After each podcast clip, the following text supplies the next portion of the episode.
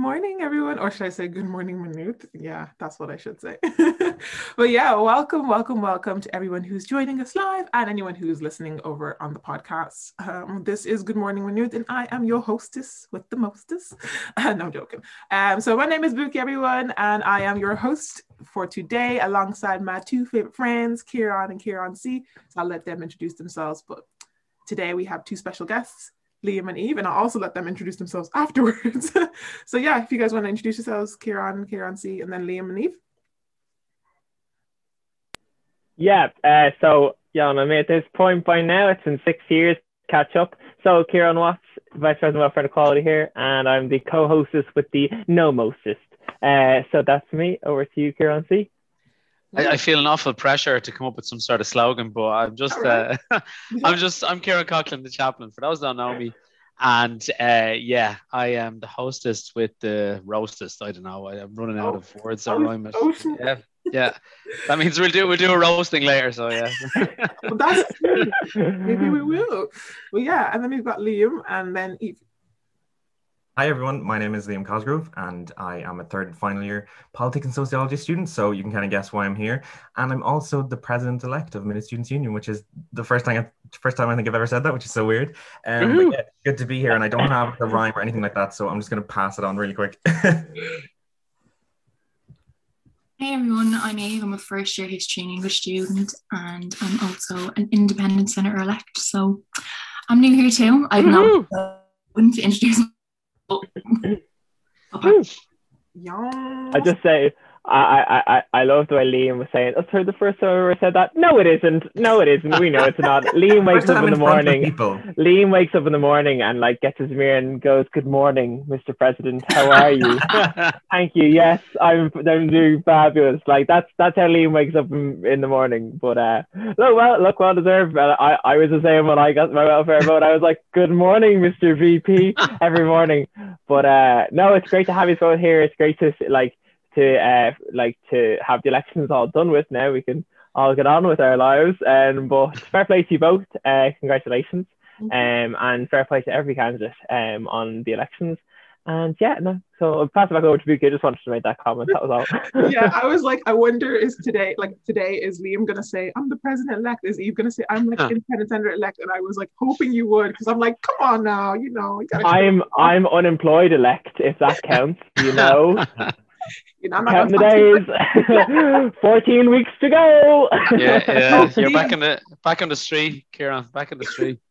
I'm not back to college. it's like it's like having Joe Biden and Kamala Harris in, in the house, you know. are you calling Just... me? Are you calling me Mike Pence? I know, and somebody's getting some, somebody's getting called Donald Trump. We won't go there. but yeah, y'all, I just wanted to let's get straight into it, I suppose. But um, before we do that, actually, let me quickly remind y'all that our sponsors for today's show and for the rest of the year is Life Credit Union Maynooth. And so shout out to Life Credit Union for sponsoring the prize today, which we'll be doing um, at some point. I don't know when because it depends on how spicy this conversation does get. so that being said, I think we can go to Kieran's corner and see if Kieran C has any updates for us. Mm-hmm. Updates. Well, uh, I, I usually go and try and find some mad information about today and stuff like that. But I just thought at this time of the year, uh, I think people are just more down to business, down to brass tacks. So just to say a big shout out to the new, I know you guys have, have spoken about it, but the new mental health nurse on the student services team. So again, for those that don't know, I'm part of the student services team. So just for everybody now in the final stretch, which it kind of feels like that, um, kind of always when you go past uh, Paddy's Day, you always think, uh, right, here we go, last little stretch. Um, just remember there's people there that are there to help you. So, so having a mental health nurse now is great. So if you didn't know about that, uh, reach out to her if it's somebody you need to speak to. If you feel that's that's that's something you a conversation you want to have. Uh, I'm still meeting with students. Uh, student support officer still meeting with students. The budgeting advice officer is meeting with students, so that could be something on the back of today. So advice um, advice officers, we now have two. two. Yeah, oh, yeah. two. Another, that's another thing. We now have two student budgeting advice officers. In, indeed, and actually, that's that's brilliant because that means that the waiting time is greatly reduced. That used to be a massive pain. I think everybody's back, so it's just uh, whether we liked it or not, it's just the way it was. There was one person doing the role, so it's great having two in there. Um, just yeah, there's just there's so much going on for sure. Like what I would say in my corner today, I don't like just one message to everybody that's listening to this. It's like whatever you think, like, oh God, I'm not gonna get over the finish line. I'm not like I've talked to a few students recently, oh, I don't know if I can make it. Um, you can make it. And there's nothing that can stop you making it. Even if you think, like, even if you're listening to this going, ah, yeah, but you don't know my situation. It's like, well, no, I do know your situation. I've been there. I nearly dropped out my final year in uh, March of that year. So I know what it's like, and everybody's different reasons. So whether it's like your mental health, whether it's like uh, your physical health, because there's a health center there as well, or whether it's like your financial or spiritual health or whatever it is, don't let any of those things stop you getting over the line. You will make it. And as sure as anything, you'll be there like a few days after that last exam going, oh God, thank God I stuck it out. Like whatever else happens now, I've at least I've done it, like, you know. Mm-hmm. Uh, so yeah, just just reach out. So my email is chaplaincy at mu.ie and just reach out to me if you want and I, I can introduce you to whoever it is, you know. Um, but yeah, that's that's me really. Nothing, nothing more than that. Oh, actually, one more thing. I'll be sending out a survey soon to students who've engaged with me over the last couple of years uh, and offering some prizes and stuff. So keep an eye out. Any any people who know me or have, have ever seen me or interacted with me. So there you go. Yes, yes. I actually really always enjoy Kieran's corner because I'm like, hmm, I did this. How? Oh, well, I did know most of that information, but it was nice to hear it as well. Because especially now, when you're looking at students who are like, especially on this topic, it's like very topical with the fact that people are struggling a lot with the year, and semester two is always just like that. It's that stretch that you just have to kind of get through. But um, yeah. So thank you so much for that, Kieran. Yeah, but, um, yeah yeah so the topic of the week oh my days when I, sips tea sips tea the topic of the week when i came up with this name i was like i need to like just tear it apart. And i was like when i thought of like who am i going to put on the show i said to like all the officers like i need two people who will tear this crap up. Like i need it. And i was like okay liam and eve were two names that popped up and i was like right let's do it. But the topic for today is college fees a scam. Now I put a question mark at the end so you can interpret it whatever way you want. But as far as I feel, you know, it's a little bit more to the left, to the left. It's a little bit of a yes. But yeah, so I'm just gonna go around the virtual room and maybe I'll go to you, E first, um, and then to you, Liam. But college fees, scam, question mark, yes or no? 100%. scam gone absolutely ridiculous. Well, you're not on the fence anyway. Just like hell. you know yourself. Yeah, I feel like we're all kind of going to agree on this one. I do think it is a scam, especially in Ireland. Look, let's be real. Nothing in this world is free. Um, you know, you're expect we all expect to pay something along the way, but the highest fees in the European Union, three thousand plus euro. If you're a postgrad, ridiculously high amounts of money. You know, for an education that I'm sorry, it's not at all worth the money that you're paying for, and don't even try to convince me that it is. You know, and at the end of the day, it has to come back to the fact that education is a right. It's not a privilege. So I don't understand why we've gotten that messed up in Ireland, um, and it really needs to change. Y'all, y'all. He said, "A right, not a privilege." When you drop that word privilege, I was like, "This, this is the problem." mm-hmm. It's that privilege that people don't seem to recognize, and I think that when you're looking at privilege in the world, you're like, "Oh no, I don't want to be called privilege," but that's the fact. That's what it is. Education yeah. is, being, is taken to the point of like exploitation mm-hmm. and you don't want to you don't want to be like oh no i'm not like we we need to pay for things but no like at the end of the day think about it like what you just said this year especially has been a shambles. It's been a shambles. You've been sitting behind a screen trying to do things, and you know, we'll talk about it later, y'all. I don't want to get too deep into it, but yeah, uh, Kieran and Kieran C as well. I wanted to even hear your opinions too, because yeah, I, I do love it at the moment. You know, it's like so for it's like you know, it's like one of those really bad ads that you see on TV, like you know, at one a.m. in the morning, where it's like you know call now for only for the for the great price of three thousand euro. You'll not only get loads of assignments, but you'll also get the inability to actually engage with your friends in a meaningful way because we're going to do it all online. And don't forget the added mental health pressure that's going to be thrown on top of you because you're doing it all in a pandemic. Call now, like it's very much. no like, you're looking at it like I haven't seen that. Ad, like you, you look, yeah, it, it's it's it's a great ad, you know, and it really makes you go when you're like delirious at one a.m. in the morning. You're like, oh my god, that sounds like a great idea. Yeah. Um, but no, I think look, you know, it's it's it's it's not it's not good at all um for what people are paying for at the moment especially i think in general i mean i think i, think it's all well and good to say you know oh we're in a pandemic and you know we shouldn't have to pay 3000 euro a year in a pandemic. It's like no we shouldn't have to pay 3000 euro a year period. Like that's like it's, it's it's not just because i think that's something we also need to recognize that it's not i think it's people are um, uh, realizing now more so um, how much they're actually paying for education and what they're actually getting back out of it. And um, they're realizing a lot more now because they're not, it's like, it's not being buffered by all the fun stuff we love about college when you're actually realizing that, like, you know, yes, you're paying your fees to go to college and yes, you get a student experience, but like at the end of the day, what we're being told now, you know, is that, oh, when we when we put the argument forward of, you know, students aren't getting that student experience, so why are they paying the three grand? The argument that we're getting back is, well, you know, you're not paying for student experience, you're paying for a degree. And then it's like, well, I'm happy to pay that. So it's not just going to be a case of just during the pandemic year. It's also like, well, you know, we need to be actually looking at the cost of higher education and what the government and the society as a whole gets back from um, third level graduates and the investment in our in the future of the country and like what really is the price on that. So like I think it's it's a big discussion. Um but yeah, definitely overpriced. Like yeah. it's yeah, it's not it's not on at the moment. I think um, I don't know if anyone, Eve or Liam, if you wanted to even comment on anything, just definitely jump in and say whenever you do have something to say. Um, but someone, I was posting all this stuff on my social media like recently about like, you know, yeah, college is a scam essentially. And like people will be coming into my DMs be saying, but it's not actually that expensive. Now, these are people from like yeah, from outside of like Ireland who are like maybe UK or you know, you know them UK ones that be coming through and they'll be like, but that's not as expensive of what we have to pay. And I'm like, I actually replied and I was like, that's a you problem because that's a you problem because at the end of the yeah. day, want everything, everything, everything in context, isn't it? Like, yeah, yeah. I was just, I was just thinking, I probably need me P45 after this because I'll, I'll, be coming out with some stuff that I'll be going against, against a few people. But uh, no, but do, do you know what? Like, it's um, it, I I have to say, right, because I see it from support level. So like when you mm. see people get like we see students getting so stressed over finance, like where finance becomes such a block.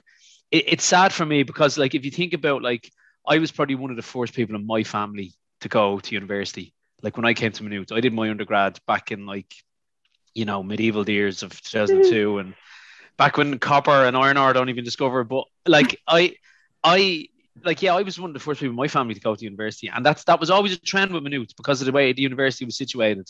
So it was always a lot of like first generational uh, university, and there's something like special about that. It's like gra- yeah. it's like you're opening. Still the way it is. It is the way it's still it's still very much like that. So it's like you're opening the door to the rest of your family, and it's kind of mm-hmm. like here's a chance for maybe a different kind of lifestyle to come into a family, or or you know opportunities and all that kind of stuff. And it's sad to see it over the last few years and those students who are really struggling it is very sad to see that finance like finance can be a block to your education because then you look at society and you think it's a it's a wrong society where money still dictates how successful you are in life. Mm. so at least to give you the at least to get you onto the the I, I feel like the common playing field now is just having an undergrad degree because I think everybody realizes once they go through undergrad I realized it the hard way. Is like uh, I might need to go back and do more study if I want to do that you know, but and then then it's a real cost.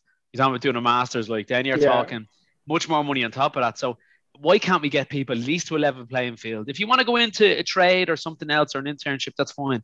But if you like to at least get like I don't know, 60, 70 percent of the young people in Ireland on a level playing field, as in undergrad degree, it shouldn't shouldn't cost an arm and a leg. I think everybody doesn't mind certain fees to cover like administration and stuff like that with a college. You'll understand certain fees, but like government's got to step in. When you think of when you think of some of the money, like I, I always go on about that e-flow on, on the M50. was like the money being made on that road, like could like, that even not go towards universities? Could I, like there's so many places you could take money from that yeah. that you wonder where it's going. Like so, I just think yeah, that's the the sad thing for me in it is like money. It, it, that's wrong. Like that is wrong because yeah. you'll see you'll see students who come from um, who come from go back like kind of financial uh, financially strong backgrounds and like it's no big deal to them they've loads of money walking around to students who are literally like homeless mm-hmm.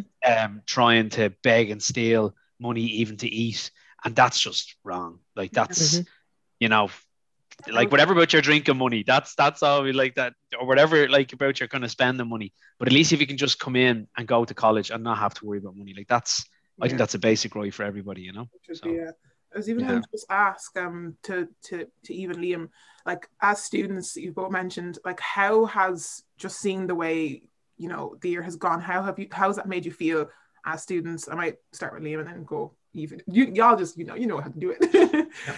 Um angry obviously frustrated annoyed i think you know for the three years that i've been here i've had to work every year um and like especially in my first year it was really disappointing because you feel like you're not getting the most out of your degree um because you end up like missing lectures, this and that, or missing assignments and stuff like that because you have to go to work to be able to afford to do those assignments and to go to college. Like it doesn't make sense.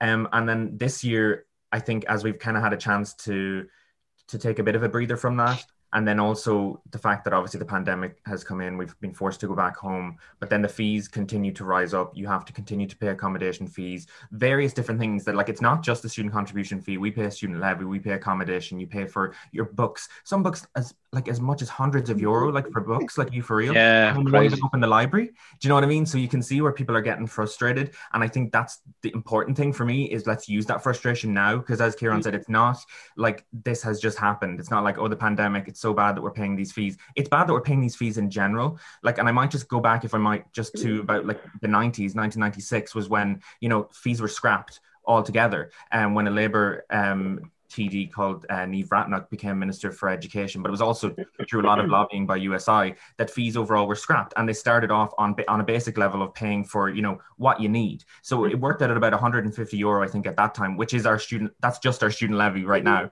you know what I mean? On top of everything else, um, and then it moves up throughout the years as you see the government getting a bit sly and starting to increase it, increase it, um, until about 2007, 2008, when that increases by 363 percent to 3000 euro plus. That that doesn't make sense. And the only way that you can add it up is by looking at the investment level as well. And i know i'm talking a load of stuff here but i, I think it's important to understand that we're not just crying oh we have to pay money. No like this let's look at the actual facts. Let's look at the history. And if the facts are that while the student contribution has increased while the, the burden on students has increased the investment in higher education hasn't increased. In fact, it has decreased. And how does that make sense? Do you know what I mean? So, like, while we talk about, and this is what I find interesting, is people being like, oh, mommy and daddy pay for my education, or like, you know, they mightn't have to worry about it that much. You know what I mean? There's people who, you know, don't have to worry about the financial cost so much. But let's look at the service that you're getting, even for the money that you're paying. There's no way that that's equal. And it's not just about students. It's also, sorry, I'm, I'm talking way too much, but it's also about the staff, it's also about postgrads. It's also about everyone else who's yep. impacted in the system when it's not invested in. So sorry, tangent, but yeah. no, you're, you're you're you're definitely right. Like, and, and I think, and that's that's the thing. Is like people, because obviously, look, I, I think with anything in life, um, when you look at accommodation, I have the same mindset in that, like, you know, and it's something I've discussed with even student services. Like, you know, we we obviously would have a like a, a, generic idea of you know if you're paying for student accommodation it should be in and around these price ranges to make it as affordable as possible to the most amount of students while also balancing out obviously the cost of like running an accommodation service for students. But no matter what there's always going to be like no matter what the price is it's always going to be affordable for someone it's just whether that person is someone who's on basic minimum wage or if that person is on a hundred grand a month. You know, like some things will be will be affordable for some people. So while like, you know, some people will have the mindset of, oh yeah, you know, like three grand a year. So that's not that bad. Like and um, but doesn't mean it's not just because it's not that bad doesn't mean it's good, you know. Like I mean, when you look at say America and the UK, like as Vicky was saying, it's like it's very easy to say, oh, it could be much worse. But just because things could be much worse doesn't mean they can't be better. Like you can, yeah. like you can lose, you could lose a leg in a in a car accident, and you could turn around and say, like, you know, oh, it could be someone could turn around to you and be like, oh, it could be much worse. You could have lost both your legs. Like, yeah, but I could have not lost either.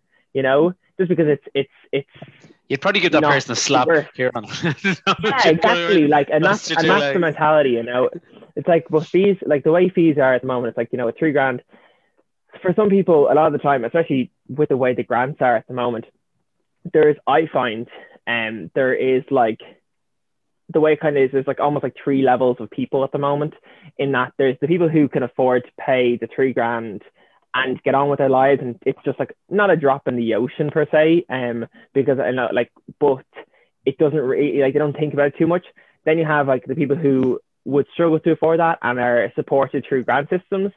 And then there's people in the middle who I find um, the majority of students fall into in that and they can pay their fees, but it doesn't really leave them with much else. So maybe it's the fact yeah, they get the grant and the grant just covers it, and then they're like either unable to go and get work um, to then kind of try and boost um, their ability to afford uh, college because then they'd be at risk of you know losing access to the grants which put them in an even worse situation.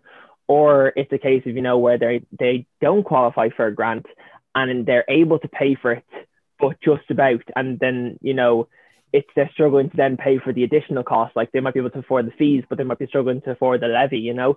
And I think that's like it's it really doesn't create an equal playing field at the moment at all. And I and, and I agree with you, Kieran. Like it really should be a case of no matter who you are, no matter where you come from, like education should be something that we should be using to uplift our society and to better um, our society and give people access to bettering their own situation, you know. Um and it's like it's like getting access to education shouldn't be, you know, buying your way into the poker table. You know, it's not a case you shouldn't be have to say, you know, here's your here's your buy-in bet, and you can only sit at this table if you have that money in the first place, and then you want to win more money. That's fine. Like it should be a case of it's open to everyone. Everyone has the same opportunities, no matter where you come from, mm-hmm. and then use education to then better your own situation. Like because a lot of people are coming from, um, from maybe lower income backgrounds or um or much more difficult socioeconomic backgrounds. And it's just it's much more of a struggle for them to, you know, probably engage with the college experience on one hand, because, you know, whether it's the case of that they're working full time alongside the degree to be able to stay in the degree and then aren't able to engage in the student life aspect and are losing out on that side of things, or it's a case of that they're so worried about the financial stress of third level education that they are struggling with their degree. Yeah. Um, and that goes for a lot of people and other different things. Like there's just so much that goes into it. Like, yeah, I, I think um, college, I think college fees, Kieran, are like what you're saying and what everybody's going to say in here. Like college fees are on top of the cost of living, and I think that's where that's where they need somebody from the government like to be on the ground to actually say what's mm-hmm. it like nowadays to be a student, and like before you even get your college fees, you're already stressed about your accommodation costs. Now, probably everybody's in the same boat in society insofar as accommodation is is in ridiculous state in Ireland. Hmm. Like rent and stuff is just crazy. But you, you that that's whatever. That's having a job or getting even getting let's say social welfare. But if you're a student when you're getting nothing, it's like right, okay, already that's a stress to me. So I there's this awful pattern with I can see it because like okay, it might seem like forever ago, but it's not that long ago. Like I remember like when I was into when I started university, I wouldn't have come to Maynooth. I, well, I don't know. I, I honestly don't know, but I'd say there was be a strong chance I would have maybe stuck with a trade or something like that uh, if I'd have seen kind of the costs that are involved now.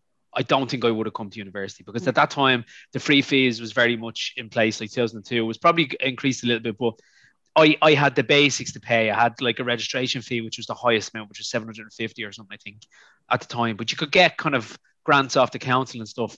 So I, I was able to do it. And even then, I used to kind of be giving out about uh, uh, money. But I certainly, if I'd have seen the costs involved, that would have definitely influenced my decision. Yeah. And that's a sad thing to think of, where you have a young person sitting at a kitchen table with their parents going, Can we do this? Can, yeah. can, like, can I can I go to university? Like mm-hmm. and and you know, mom and dad don't want to say no. And then what stresses that put on the family? Uh, who maybe mother, the mom or dad could be out of work or could be a single parent family, or you wouldn't know the background. Everybody's yeah. family life is so completely different. So th- that's that that's the kind of the ground level stuff. And then because of that, then, and this is the biggest part. You guys mentioned this year with mm. COVID. Now, look, nobody's COVID's nobody's fault, right? It's obviously how yeah. you deal with things as well is a big thing. But like nobody expected all this to happen. But and the student experience is lost. But for me, like the student experience has been suffering for a long time before COVID. Right. And Amen. the like the idea of having a commuter college where students don't get to hang around afterwards because they can't they can't afford accommodation because, as you're saying, everything is being used up by the fees. They've no money for anything else. They're missing out on a massive part of university. Yeah. Like one thing you'll hear, right? And this is where I'll, I'll probably challenge the, the, the, president to come out and maybe t- tell me I'm wrong. When you listen to the introduction talks at around orientation, right? A big part of it is the experience you're going to have in university and what it's going to do for you. And it does way more for you than beyond the study, beyond the academic. You'll learn how to like you know be able to like present you'll be you'll come out in yourself as an individual come out of your shell you'll learn you know all these kind of flourishing aspects. But a big part of that is the social side of it where you learn to interact with yeah. people. You'll come across different opinions you'll engage with other students all this kind of stuff way beyond the academic side. Um and and to lose that because you can't afford to stay up in the evening, so you can't take part in any of the clubs and stock stuff or whatever. You, you know where I'm mm-hmm. going, guys. Like it's, yeah, it's like there's weird. so yeah. much to this, and and that that idea is it's just being hit. I think we see that especially when we go to like protest and things like this, and I find it a lot, like especially on Twitter because that's a, a boiling pot. Like, don't go on Twitter. like, like, um, but when you go on, I stay clear. You're complaining and you're saying, you know, this isn't fair. It's not right. And then people come along. Oh, it's not fair, students. So you're just out on the piss all the time. You're living the best years of your life. Best years of my life. Where? Where? Where? I'm stuck in my room all year.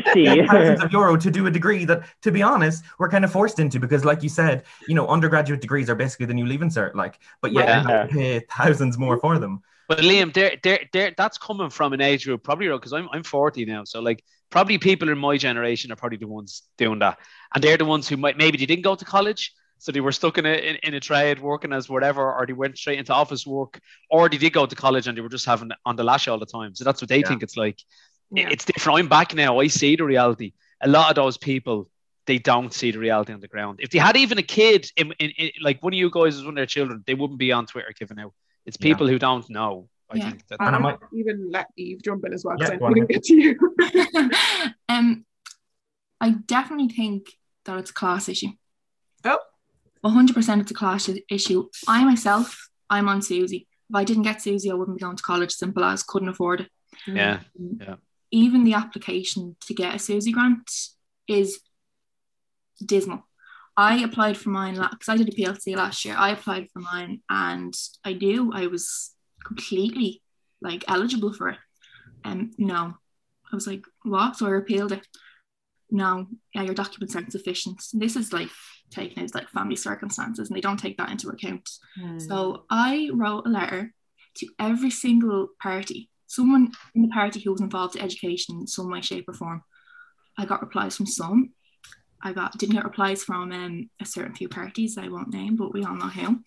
Um, the only person who helped me with my application was Senator Lynn, Ru- Lynn Ruane. She brought it up in the Oireachtas to Philip Connolly and said, like, had my letter there, and she was like, question him on it, like, why isn't like the the application for SUSI made easier for students, and why isn't it taken into account like different backgrounds. Like not everyone is the same. And hmm. no answer to that and all that. But anyway, I was awarded the grant in the end because I just wasn't going to stop because mm. I, was, I was going to college. yeah, you shouldn't no. have to fight that hard though, Eve. But, but yeah, well done, well done for fighting. Yeah. But you see that that's the thing. Oh, sorry. Go on. I'm sorry. I thought you were finished. Go ahead. Ah, I was just saying that like they don't realize it's an emotional like toll on people. It's not just the financial toll. Mm. To have to apply and then fight to, to like prove oh like this about your family and like this about your mental health and like this about your financial situation, like it takes a toll on you. Like, why are you exposing me this much and like cutting into me this much just so I can afford to go to college? Like, I'm sorry I came from a disadvantaged area. I'm sorry I'm working class. I'm sorry I'm poor. Like I'm so happy that there's people out there that can afford to go and not think twice. Like people don't like the government don't look at people like me and people in situations like like myself and go, oh maybe we'll actually like um, open our hearts a bit and like make education affordable for everyone. Yeah. Oh, girl. You You're right. Like, yeah. And I just want to say, I absolutely stand Lynn Ruane. She's great. Um, and she's actually, like, if anyone who doesn't know, she was actually president of uh, Trinity Students Union. So if anyone is like very keen to push the student voice, it is Lynn. She's fantastic. she's great, and like, and she comes from a background that, like, you know, like she comes from a disadvantaged background as well. So like, she is like, she does know the struggles uh, that students are facing. Like, she's not just like, I think it's very easy for some politicians to to, and look, you know, there's I'm not saying that you'd have to have lived experience in an issue to advocate on behalf of that issue, but um, she has had experience in dealing with the issues that a lot of students face face and need to face, um, and she's great for vocalizing that. But like, yeah, it, it, is absolutely crazy. And I will say this: if anyone is listening, um, at the moment the consultate the government consultation on SUSI is open at the moment. Um, so if you want to have your voice heard on on on, on the issue of SUSI, um, go to government.ie because there's an open consultation about that, so you can actually submit um your thoughts to them for uh, consideration about like what you think needs to change in relation to SUSI. So if anyone wants to do that, do that there. But hundred percent, like, and this, it, it really is like this, this, and it isn't just like the fee itself, as as like Kieran was saying. Like, I just did a, a mock number up there, but like, if you say three grand for for a year of of like, actually not even for a year, for nine months of like university experience, if you say three grand for fees, then let's say you're paying 600 euro a month for rent, which is cheap in terms of the yeah like nationally. Basics, that's yeah. it's it's it's on the like it's kind of Yeah, the the, more it's like yeah. towards the expensive side of Maynooth, but it's not like the most expensive, but it's in and around Yeah, the yeah. average. Yeah. For nine months. Um and then on top of that you're paying your levy. Let's say you're paying 150 euro a week in, to cover transport, food, and bills.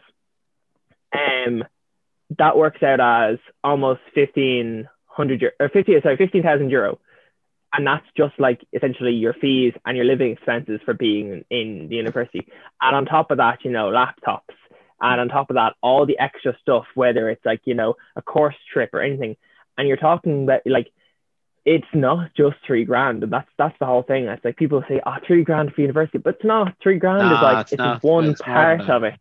And Yeah. and like i know like i i remember because in my first year i commuted um and it was a private bus, you know, so it was like it was more expensive than public transport because it was the only way. I, it was the only route from Maynooth to Clondalkin, so it was, you're paying more expensive stuff for a private bus. But um, I remember in my second year, I was like, you know what, I really want to get involved, and my only real option to do that was to move up because, as I said, it was a private bus. It only really ran. It only ran up two times in the day, as in you were either up at nine o'clock or up at twelve o'clock or and you left at either three or six. So after six, there was just no chance of you getting involved and stuff. Otherwise, it was like three buses to get home uh, across public transport. And so I literally worked for the entire summer and spent the entire summer's pay on accommodation just so I could stay up. And so I basically then worked during the year on top of that just to keep myself going.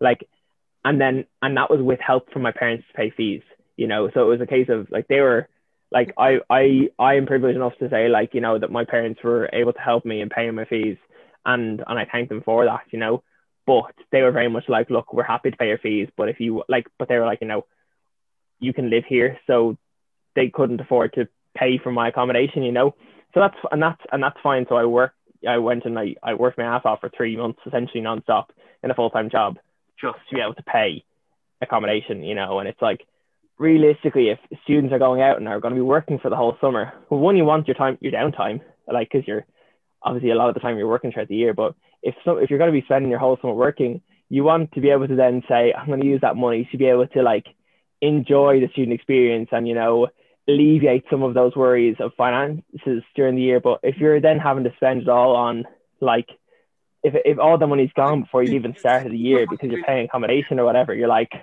what's the point? Yeah, Do you know it makes you it makes you think of like you know society right so what what kind of graduates do we want coming out of universities do we want students coming out completely stressed to the eyeball desperate to get the first job they can get just to get an income um, or do you want somebody coming out who's confident who's been shaped well who's been educated who've had who've had a chance to be a young person and enjoy being a young person and is now ready to kind of get stuck into a career um, or you know, you're you going to get basically a whole society that they're hitting like their early 30s, realizing, oh my God, I never even traveled. I never did anything. I just, you know, you're to, you're talking about like the repercussions of that on the mental health, you know, uh, like people go on about mental health, but it is obviously, it is so important. But you think like, what, what, what impact is that going to have on uh, the infrastructure, like the, the government, like all the, the mental health services?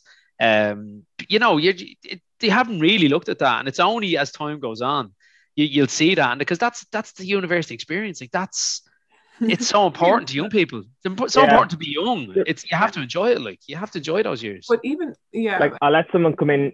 Oh, I was gonna say I'll let someone come in now because I, I talked a lot there. But I just say like when you said about the travel, like I was saying about like working through the summer, like you know, I have so many friends who would have said I'd love to go on a J one, or like, you know, or I'd love to go on Erasmus. But realistically speaking, if you go on your J1, generally you're going to come back with probably less than you're left with. Oh, yeah. If You actually yeah. go and enjoy your J1, you know, it's not something you don't go abroad on a J1 to make money, you know, you go to experience another, like another country. Or if you're going on Erasmus, you're not going on Erasmus to, um, to make money. You're going there to experience like another country and learn in a different environment. But so many of my friends would have like said, I'm not going to go on Erasmus because they couldn't afford the additional costs or they wouldn't go abroad in a J1 because they'd have to work for the entire summer to pay their fees. And it's like, that's not what you want in terms like you want graduates who are cultured, who've had that life experience, as you're saying. Like, yeah, yeah, yeah. Um, so to dive to divert, because I'm looking at the time as well, and I'm conscious of that. I'm looking at y'all, I'm like you're getting into it, but okay. So I want to go back to the point because I know Eve, you mentioned something, and I was like taking, I was kind of taking that in, and we were talking about privilege as well, and we are talking about class issue. And um, one thing I would say just before I even ask you this question is that when it comes to the privilege of our government currently right now as well, the fact that they were able to even walk through our higher education systems basically for free and not pay a cent um, in comparison to what we're doing right now. To the students out there, I would say do not let their privilege put you into a place of fear that you will not fight for yourself. This is this is the one thing that we're kind of going to talk about today, and I'm going to ask Liam and Eve, and you know, this anger and this frustration and this, you know, I think even Eve, you mentioned about how it's literally exposing you, it's exposing the most vulnerable vulnerable aspects of your life, just so you can go to college. How can you now channel that frustration, that anger, that vulnerability into change, into action, into into yeah, change and action. You know, today, especially now that we're in the middle of the protest kind of happening. So I let y'all kind of open that discussion as well. I I definitely think that if they're not going to like reduce the fees now, and they're going to be selfish and continue the way they are, something needs to be done about grants. Mm. To open access to more people so they can get it rather than being like, oh, you're five euro over the threshold, you're not getting it. Ridiculous the threshold. We like, about that. There's people, there's friends of mine who are from the same area I'm from. I'm from Finglas, so it's a disadvantaged area. Who have applied for SUSI and they won't get it because their parents could be like one of my friend's parents was four.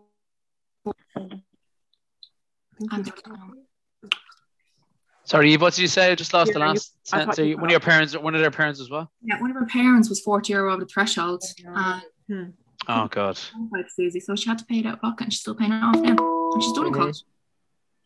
And it's just, it's it's sickening. It's upsetting. It's ridiculous. So they're definitely.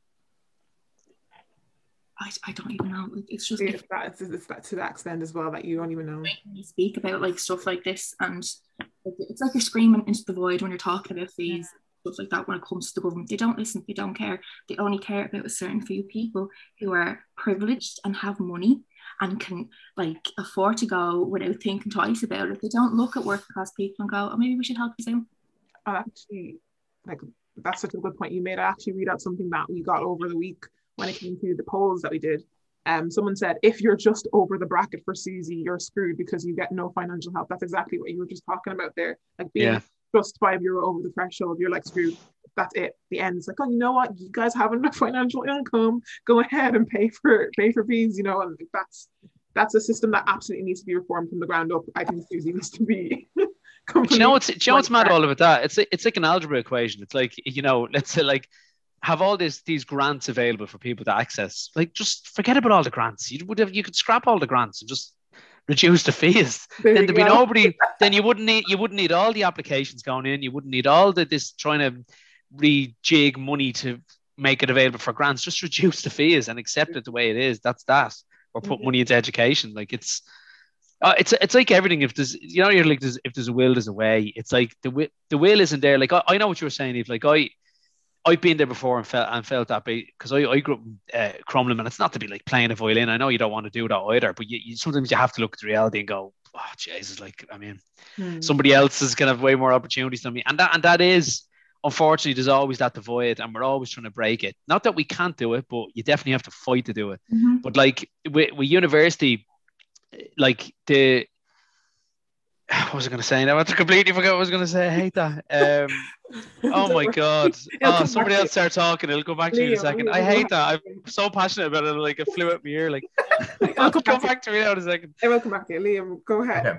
So I'll start talking, but if I start, I won't stop. So I have a no shock. I have a lot to kind of say on this, and the thing is, it is achievable. It is possible, and I think that's the thing that we've been kind of confusing ourselves with is that no, oh no, big government. No, who is the government? The government are people. We are the people, and we are the ones that get to have a say in how our government is structured um, and, and what it does. And when you put us all together, we come up on close to half a million um, people in this country is students. You know, when we come together, um, at least over a quarter of a million students, you know, and that is a big, sizable, like minority or majority of people that mm. are registered to vote and ready to take action. But that has to be the key thing. We have to be registered. We have to be vocal vocal and we have to use our voice. Otherwise, nothing's going to change. So the problem here is that, you know, for too long, I think because of the way the system has been structured, we see education as a privilege and as something, oh God, look, fair play to you, you're able to go to college or like it's something that's good. No, it's a right.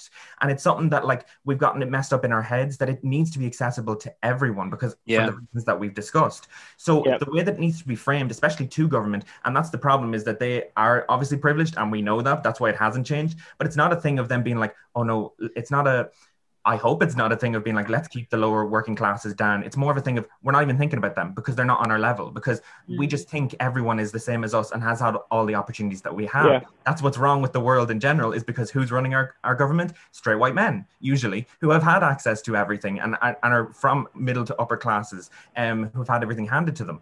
But let's look at the, the way to actually approach that is by saying to government, okay, you say you want the economy, it's so important to you. You need to have graduates who are going to be able to participate in that economy, mm-hmm. as we mm-hmm. discussed, who are well rounded, well educated, and fit for purpose. You need, like, foreign direct investment. We've seen, uh, I think it was 1,500 new jobs in Intel down the road from here. We see um, Apple, we see um, loads of different corporations that are coming over here. But yet, our own people are not educated enough to be able to partake in that. So we need to say to government, this is an opportunity this is actually an opportunity to invest in because it not only has economic benefits, it also has social benefits. You have a much more educated, well-rounded population who are able to help all around the the um the kind of society as well.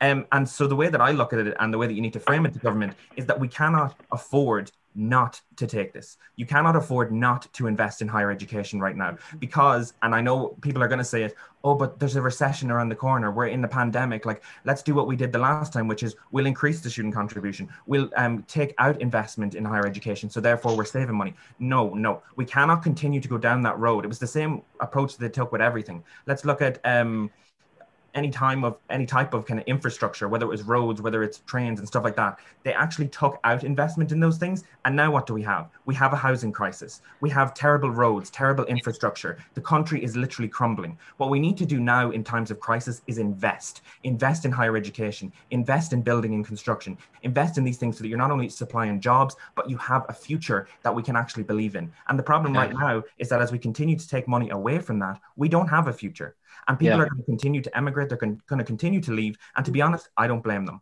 So we need to make that message very clear to government. But the way that you do that is by making our voices heard. And that's why today is so important and impactful mm-hmm. is that it's not just you. It, yes it's important. Go on to i think it's usi.ie slash efa the education for all page. They have all the information there on what's wrong with the place but also what to do email um, your representatives in the Seanad, in the government, in um, obviously TD's offices and stuff like that. Make your voices heard and highlight your personal issue with it and the fact that you will not vote for them unless they do something about this. And the point that Eve was making earlier, which was fantastic about like going to someone who actually cared, uh, like Lynn Ruane. We yeah, need yeah. politicians who care. Yeah. Therefore, we need to elect politicians who care and who understand. Okay. And that's going to be a big thing. But also another point is talk to your parents, talk to your grandparents, talk to the people that I just said would reply to me on Twitter and be like, "Oh, stop moaning, stop giving out." How about yeah. let's have a conversation? Let's help them understand why yeah. it not only benefits me, but it benefits you to have a society that is better educated and has invested in higher education. Yeah, because you know, you know, one gen- one generation, Liam will always be given out with the other generation. Like there's always it's and it's yeah. only till they have dialogue yeah. you realize God, there's so, actually so much in common between you. Like so, the opportunities you didn't get, I'm now not getting those opportunities. Literally. You might 2021, like you know yeah. I mean? And we're still we're still in a situation, like you said earlier, where people are going to have to go into menial jobs that like they're you know they they're not really passionate about, and therefore they're going to ha- suffer from depression. They're going to suffer from a number of different things down the line, and the circle is just going to continue to repeat. I, have I've seen some companies I won't name them uh, come on campus and uh, they're they're kind of they're, they're you know looking for students. This was back before the, the pandemic, but like I, I know from being I, I was before I was a chaplain, I was in the uh, I was in the corporate world, worked in sales for like US multinationals, and like they're they can be great jobs, but they can also be like completely soul destroying jobs if you're not going into the right sector for the right reasons. And I just get this feeling like any any sort of company comes along now to a young person coming out of college, they'll just. I've I've heard some of the discussions uh, students have been telling me, like, um, uh, sorry to say young people, there's obviously people of all ages go through university, some with the masters, but like the, the idea of just like, oh god, I just need to get working because now I need to start repaying the money back, or my family's been struggling because I've been in university and stuff, and and where that will lead to lead to a lot of like disillusioned uh, people in, in at a certain age bracket, and again that like what impact is that going to have in society?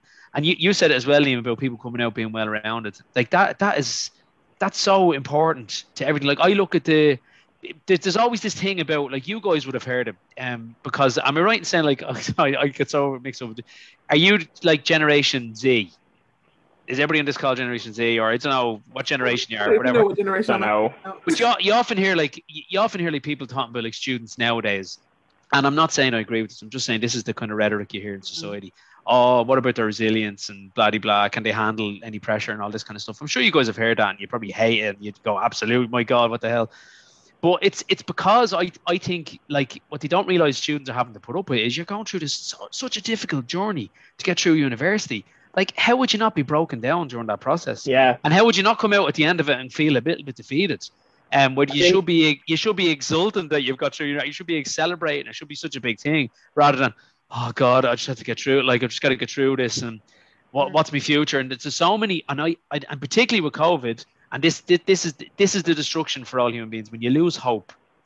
Like hope is such an important thing for us, and you guys have to hope for a brighter future. You have to hope when you come to university, there's a really good life for you guys waiting, and I do believe there is.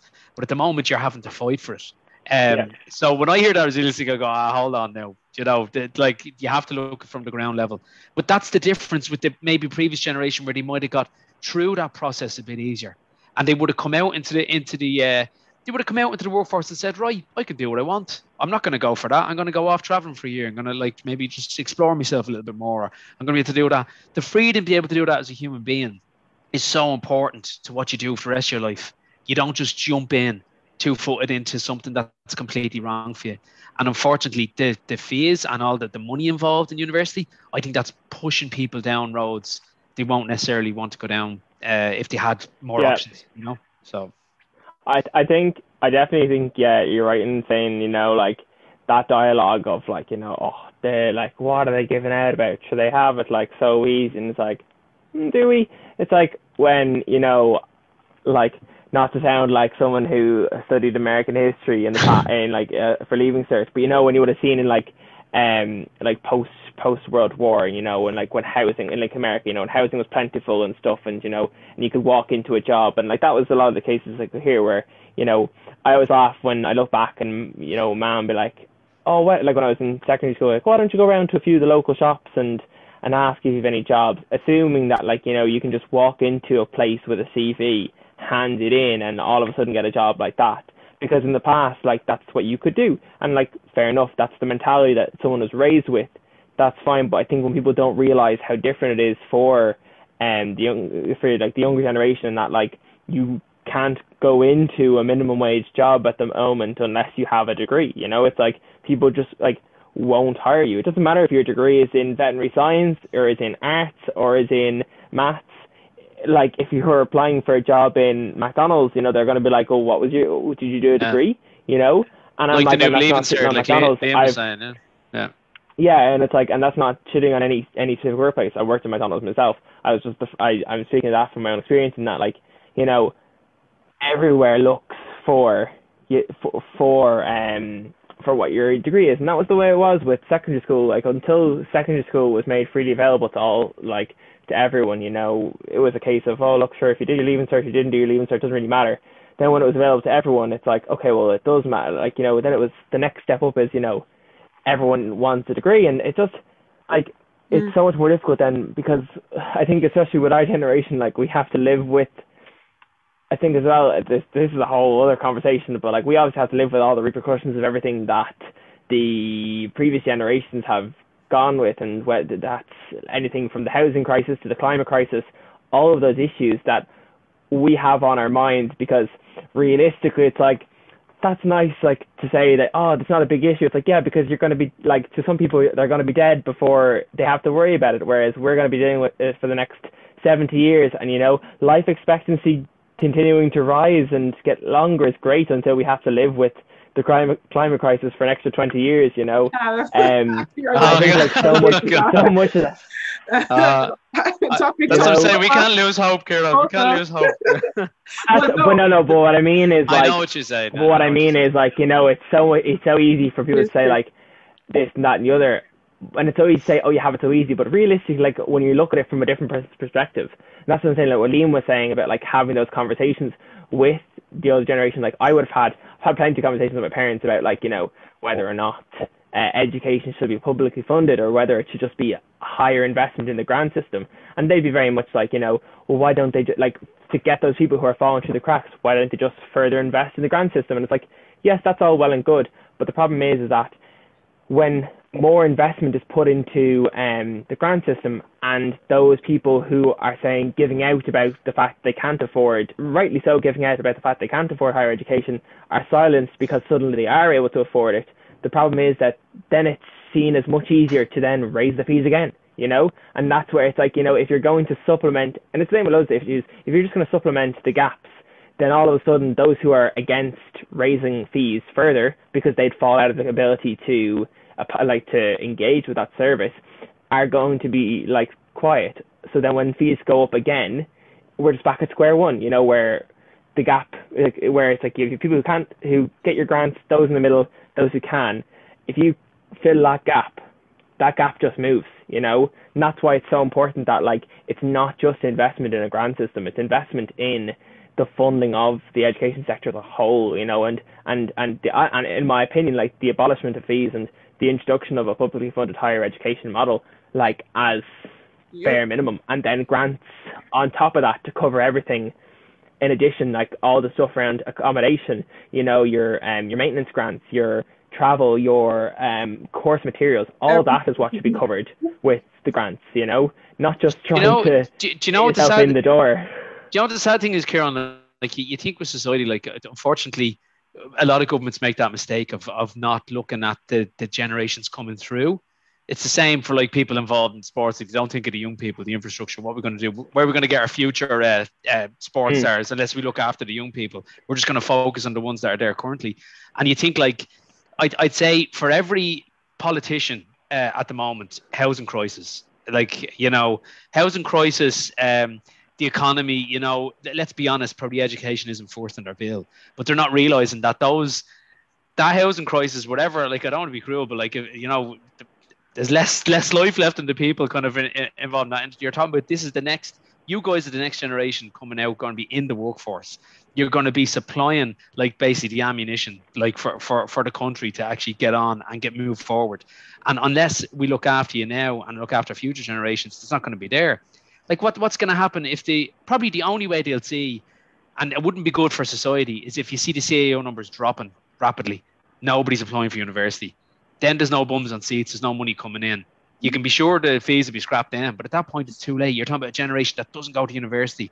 What's that going to do on a brain drain on, on the country? Yeah. Investment companies are going to pull out, going, well, we don't have enough graduates. So we're, you know what I mean. You can see the the cycle. Sometimes they forget the most obvious things is just yeah. have the education system there, like you were saying, Kieran have it fully paid for. Like, be let's be really proud of it. And like I'm, I'm yeah. telling you now, like God, people come far and wide to get Irish graduates. Like they'd be just there'd be so many of them. They'd be able to just not only work in Ireland, they'd be just spreading all over the world as well, just bringing yeah. that like wealth and knowledge everywhere. And, and like one thing I've seen, um, sorry, uh, just on that whole thing, like being proud. Poor, poor Buki never gets a word in. I know. Sorry. Buki's the co. I, I, I don't I don't want to I don't want to keep going on this. I just I do want. No, no. I was just gonna I was just gonna say like that whole thing of like we like.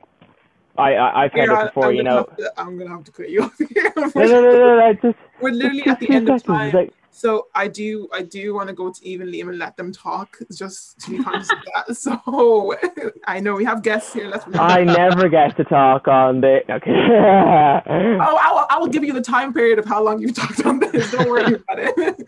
um, so yeah, Liam, I do want to keep on going. So as we were saying on that topic, I know I think Liam, you had something to say, and then Eve, I don't know as well if you had something to say on those topics as well. Uh, yeah, just about what Kieran was saying about the if you don't invest now, you're going to lose out in the future when it comes to graduates. Mm. I, am going to bring up again, I ultimately think that's a class issue. They don't want the working class to rise up through the ranks. Yeah. They don't want us getting into governments. They don't want us showing our feelings. They don't want us to do that because if we do that, they lose their positions of power. Hey. Say it louder for the people in the back. Yes. It's more equal, and they don't want that. That's it and I think um, kind of what other Kieran was in earlier, which is that you know why don't politicians change these things? Like it's so blatantly obvious, and a lot of it, like from what from what we study in politics, some of it, majority of it, is down to short termism, and that is that yeah. You know, when you're elected into a position, I know for myself, obviously I'm elected into a one year term, um, but if you're a politician, you're given about five years, probably less than that or whatever. So you're constantly thinking, especially in terms of constituencies, what can I achieve in a short term that's going to get me elected again? Instead, mm-hmm. it's never like long term. Okay, what is this long term strategy or this long term plan? And that's the problem with the Irish government is that we don't strategize or think about the future, um, and that's something that needs to change. And I think the thing that annoys me about this discussion is people being like, oh like who do you think you are? Like that we're never going to like do that. We're not going to invest in higher education or we're not going to um, get rid of fees. We literally did it 20 years ago. Don't yeah, tell me yeah, it can't yeah. be done. It can be done. And it's about understanding why it needs to be done and, and really making that the issue that needs to be kind of brought to the to the fore really. Um, and that's why it's so important to elect politicians who understand that and who are going to do that. And like you've said it's about getting rid of the privilege at the top and electing those people into those positions. And unfortunately in irish politics it's often the thing of oh, sure, that's Joe down the road. That's whoever. That's, you know what I mean? Like, he's a nice lad. Yeah, he might be a nice lad, but what are his policies? What are what is the politics here? What, are, what is he actually going to do? And that, unfortunately, is not what we do in Ireland. And that needs to change. And it needs to be something that we as young people change.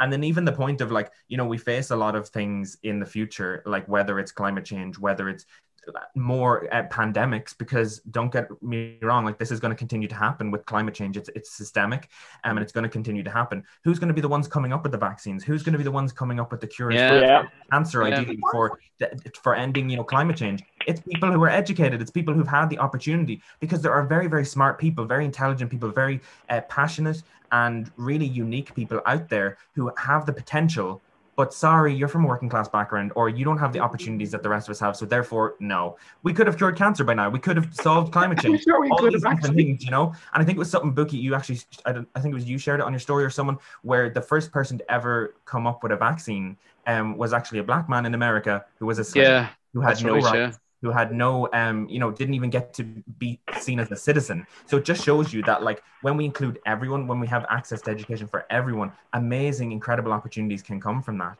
And that's something that we're actually stopping ourselves from achieving. Mm-hmm. um, so yeah. Ooh, ooh, ooh, i love that. And you know that point do you know what i was thinking about throughout this whole conversation? Some great passion there. Love honestly it. i was just listening and i was like do you know what i've been thinking this whole time? We're talking about like especially our government structures as well and looking at it. And what i'm seeing constantly happening is that our government is trying to to lay they're trying to build this um, system off a, a, very very unstable and very very uneven and rocky foundation like our systems are so flawed underneath the surface so when we're looking at oh yeah you know we want to get more like that thing you said short termism as well that is a perfect example of it where we're like oh what can i do that will make me get in um get into this office and then you'll get yeah, yeah. quickly. So what they do is they look at these systems and like, you know, I'm just gonna make do whatever. I'll start with a rocky foundation. You know, my dad says this a lot actually. It's like when you're trying to build a house, you don't build it on uneven foundation or rocky yeah. foundation because when you keep doing that, what you're going to do is you're going to set a house on top of something that will essentially crumble later on. That's what our systems are looking at like right now. We're like just scratching the surface and saying, oh yeah,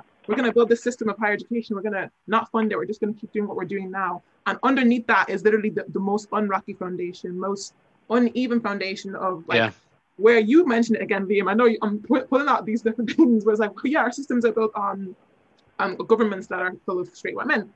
Um, and they're they're doing this with this uneven surface. And on top of that, they're saying, you know, we're going to lay equality on that. But that's not possible, sir, because if you do have a rocky foundation, your surfaces are going to be rocky as well. They're going to be uneven. So this equality that you're talking about, oh yeah, we want to give people access to education. We want to give people access to healthcare. It's a lie. it's a lie because your, your, your, your foundation is flawed. It is broken. It is crumbling. And so we, we're seeing through that. We're seeing through those cracks and those those rocky foundations. And we're like, you know what? We need to dismantle a lot of the systems that we have right now and start from scratch. And yeah, the short term isn't going to cut it. So we need people who do care and want to establish long term policy, long term things that will benefit people in the future. Because after that, you're only doing it for your own benefit. I don't know why I laughed like that. That was kind of creepy. oh my gosh. But yeah, like just uh it just I think for me, like as a Cavan man, as I always tend to bring up in every conversation, I'm all about like I don't like waste. I want to make sure we're getting the best value for our money, those kind of things. And I think as a society, that's what we need to do more of. Because, like you said, when the foundation's wrong, that is the higher higher education system in Ireland. Let's take that for example. And like we discussed earlier, yeah, grants are great, but they're like you're you're you're trying to like help people get into a problem that is overall if you fix the foundation of the problem yeah, you, wouldn't, like a, wouldn't need like a like a plaster or a band-aid. Yeah. Yeah, yeah, yeah. all these scholarships you wouldn't need uh, grants you wouldn't need these kind Thank of things you. and that is the problem is that especially as a government, we never think of the wider big picture solution. And that mm. is the problem. And it's it's really, really frustrating then when you see like you get little glimmers of hope and you see the likes of, you know, the further and higher education department now. We have a department of further and higher education. Yay, problem solved. No, because that department has no power. You have Simon Harris sitting up there don't get me wrong, lovely fella. I've met him. I definitely think these politicians care. I think they care, but I don't think they see the bigger picture, no. which is that it's all well and good to be in that position to be getting your paycheck, but what are you actually doing? The Department of Further and Higher Education has no power. It has no influence. It doesn't get yeah, to tell yeah. institutions what to do. Instead, we've let institutions wreak havoc and have too much autonomy, which don't get me wrong, I love a bit of independence and autonomy, especially as students' unions, we need that. But as government departments, which essentially higher education institutions are, maybe act like it. You know, when we go into um, level five lockdown, Simon Harris comes out and he says, oh, um, guys, can you like go into level five? And then UCC says, no, we're going to level three. NUIG says, no, we're going to level five. Uh, like Maynooth could be like, no, we're just not going into lockdown. Maynooth say it, yeah. There's literally no power over it. Yeah. What we need is to have a centralized higher education system like they have in Scandinavian countries, like Sweden is a perfect mm-hmm. example, where the funding goes into that system, it goes across the board, and you have more control and say over what happens and in, in the different institutions and stuff like that. So I think that is part of the problem. And that is one example of how this solution can come about. But again, it's just about big picture thinking. Yeah. You you asked Buki, you asked earlier on about like how do we channel the all the the passion now and the kind of the the the anger and everything. How do we channel that into like the future? And I think like Liam, you've talked about it, and I don't know Eve what your stance is on, on politics. I know the guys, I know Buki, you were looking to move into, you know, kind of student politics and, and Kieran as well. I know you guys have in, huge interest in all that, like, and and that is the future. It's like how do we unless we see change happening, you can see with the recent referendums in Irish history, the change that can happen in the country when, when people really want something to happen, like it can happen, and you got to get out and mobilize that that vote and all that kind of stuff. But what the sad thing about all this is, you think like we, we shouldn't be like young people. I say we sometimes still feel like a student because I'm in university. I'm I'm in between all the different uh, zones, I think, but um, like young people shouldn't be pitted against, let's say, uh, I don't know, um, people between I don't know the age of 30 and 45 who are like struggling with mortgages and stuff they're uh, like old age pensioners shouldn't be pitted against another section of society it's always like the, the money's like it's like they feel like we have to take from those people to give it to those people as opposed to well why can't we look after everyone like why can't we look after the people who really need to be looked after and and work whatever way we need to do it because like we're intelligent enough to be able to to work. I mentioned that even the thing about the like the, the road system or whatever it is, like whatever way we can make money, like. And I think there isn't a person uh, like there isn't a person in Ireland who pays taxes, especially one those who have kids or even young people in their lives, like whether they're relations or something like that, or just want to see a better a better society, who wouldn't mind paying the money. Like, like, it, like tax wise, I it would not buy if I knew that my little daughter, who's eight months now, if I knew that she was going to walk into a free university, like, no problem paying the money for that no problem. And she's going to have the opportunity to get to a certain level of education, then make her own choices in life. Absolutely same with healthcare, whatever it is, or you know, like why is it that we do this that we kill each other? And for me, it's the big thing for you guys and for all future like uh, students coming through generations. It's like you got to get to like people are still talking about politics again. Let's get into politics. Like if nothing stopping you getting in. to politics and then you can represent you know and and talk to the politicians like so encourage all the, the, the, students that we know talk to every politician and ask get away from that whole ah yeah he's sound bloke or whatever your one's nice or whatever you know what i mean or whatever stupid reason you might vote for somebody like ask their policies like and make them and there's so there are, there are a lot of politicians out there now like um whether they be like uh, ethnic minorities or there's somebody who's coming from uh, maybe a socio-economic background is different or whatever. It's you know uh, maybe it's not the norm. They're the ones like go and ask them what are their policies. If they're if they're in tune with what we're looking for, then vote for them. Do you know what I mean? Um, but yeah, I just hate that business of like we have to rob Peter to pay Paul. Like that, that's what that's what unfortunately the discussion is going to happen. If people look at this video today and they're from a different uh, generation or they're dealing with their own issues. Maybe they're fat, like somebody's a mother or father dealing with like, oh God, I have a mortgage and have kids going to school and everything. They're going to be thinking, oh, like they're going to take money off me now to pay the students. You know, that's the way the whole stu- and the government allows that to happen. I think they, I think they flourish in that situation because then they can go right. Yeah. Who's, who's the next bunch of voters? Let's go after that topic. You know. And it's so, also this idea of like yeah. divide and conquer is because when especially the working classes are divided on race or divided on um, sexuality or a number of different issues and these stupid issues that we shouldn't care about at all, then we're yeah. not focused on what the government's doing. And I think the big thing for me it's always about like, well, where's the money going to come from? And we've been we've been kind of forced into this kind of thinking of like, oh well, gosh, golly, it shouldn't be me. Or like one of the things I was just thinking about there when someone was talking, I was kind of like, when you know when we go out and we were kind of protesting or we're saying you know oh well it's not fair. This year has been terrible on students. Then everyone's like yeah well it's been terrible on everyone. I've had to blah blah blah. Yeah like you might have been stuck working in your room but you don't have to pay to work in your room. You don't have to pay thousands of euro for the privilege of using your own laptop and your own devices to study something that you want so that you can go and get a job. Do you know what i mean? It doesn't make sense. And i think that's part of the problem is it's like you said it's about breaking down those barriers having these discussions cross sectionally across society. Like that's why um, repeal the Eighth and marriage equality was so successful is because people who were passionate about these topics went out and spoke to their grandparents and spoke to people who would have been seen as very conservative or people like that wouldn't normally understand these issues or would be very entrenched in a certain position.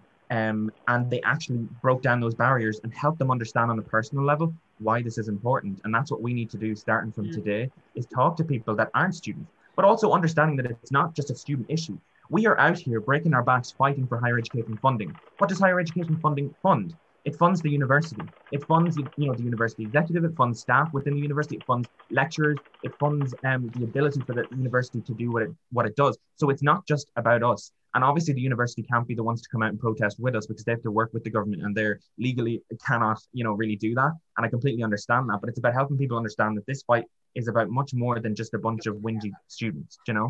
Yeah y'all, y'all, this conversation was like very, very, like I actually, I wish I, I could sit here for like another two hours and actually just talk about this all day because I was just like, what the hell? So we actually didn't get to do um any of our like dilemmas, but that didn't really matter too much because we covered so much on those topics and like that. Honestly, thank you so much, Eve and Liam, for coming here and tearing shit up. Thank you, guys. like, thank you so much. Um, what I will do is I will be announcing the prize winner of our um draw. I think I'll be doing that on our story on our socials. So because we just got caught up with time today, and honestly, I'm not even mad about it as well. So yeah, Thank y'all so much for coming to this episode of Good Morning If you were watching, if you're listening back over this, thank you so much for listening. And we hope that this inspires you to to, to not be put into a place of fear and understand that you are fighting for people's futures, especially your children and their children and their children afterwards. So we're trying to assemble the future, you know. So let's do this. Um, message of hope. The hope is still there, definitely. Exactly. And anyone yeah. who's watching right now, we do have the USI virtual protest coming up right after this. It's at 1 p.m. And like I said, so usi.ie slash EFA, so education for all. Get onto it, come through, get your virtual backgrounds up. We're gonna do this. So let's start. yeah. I don't know if you can hear me. No, not really. Oh. You've gone oh my more God. than it. Kieran, silent or silenced?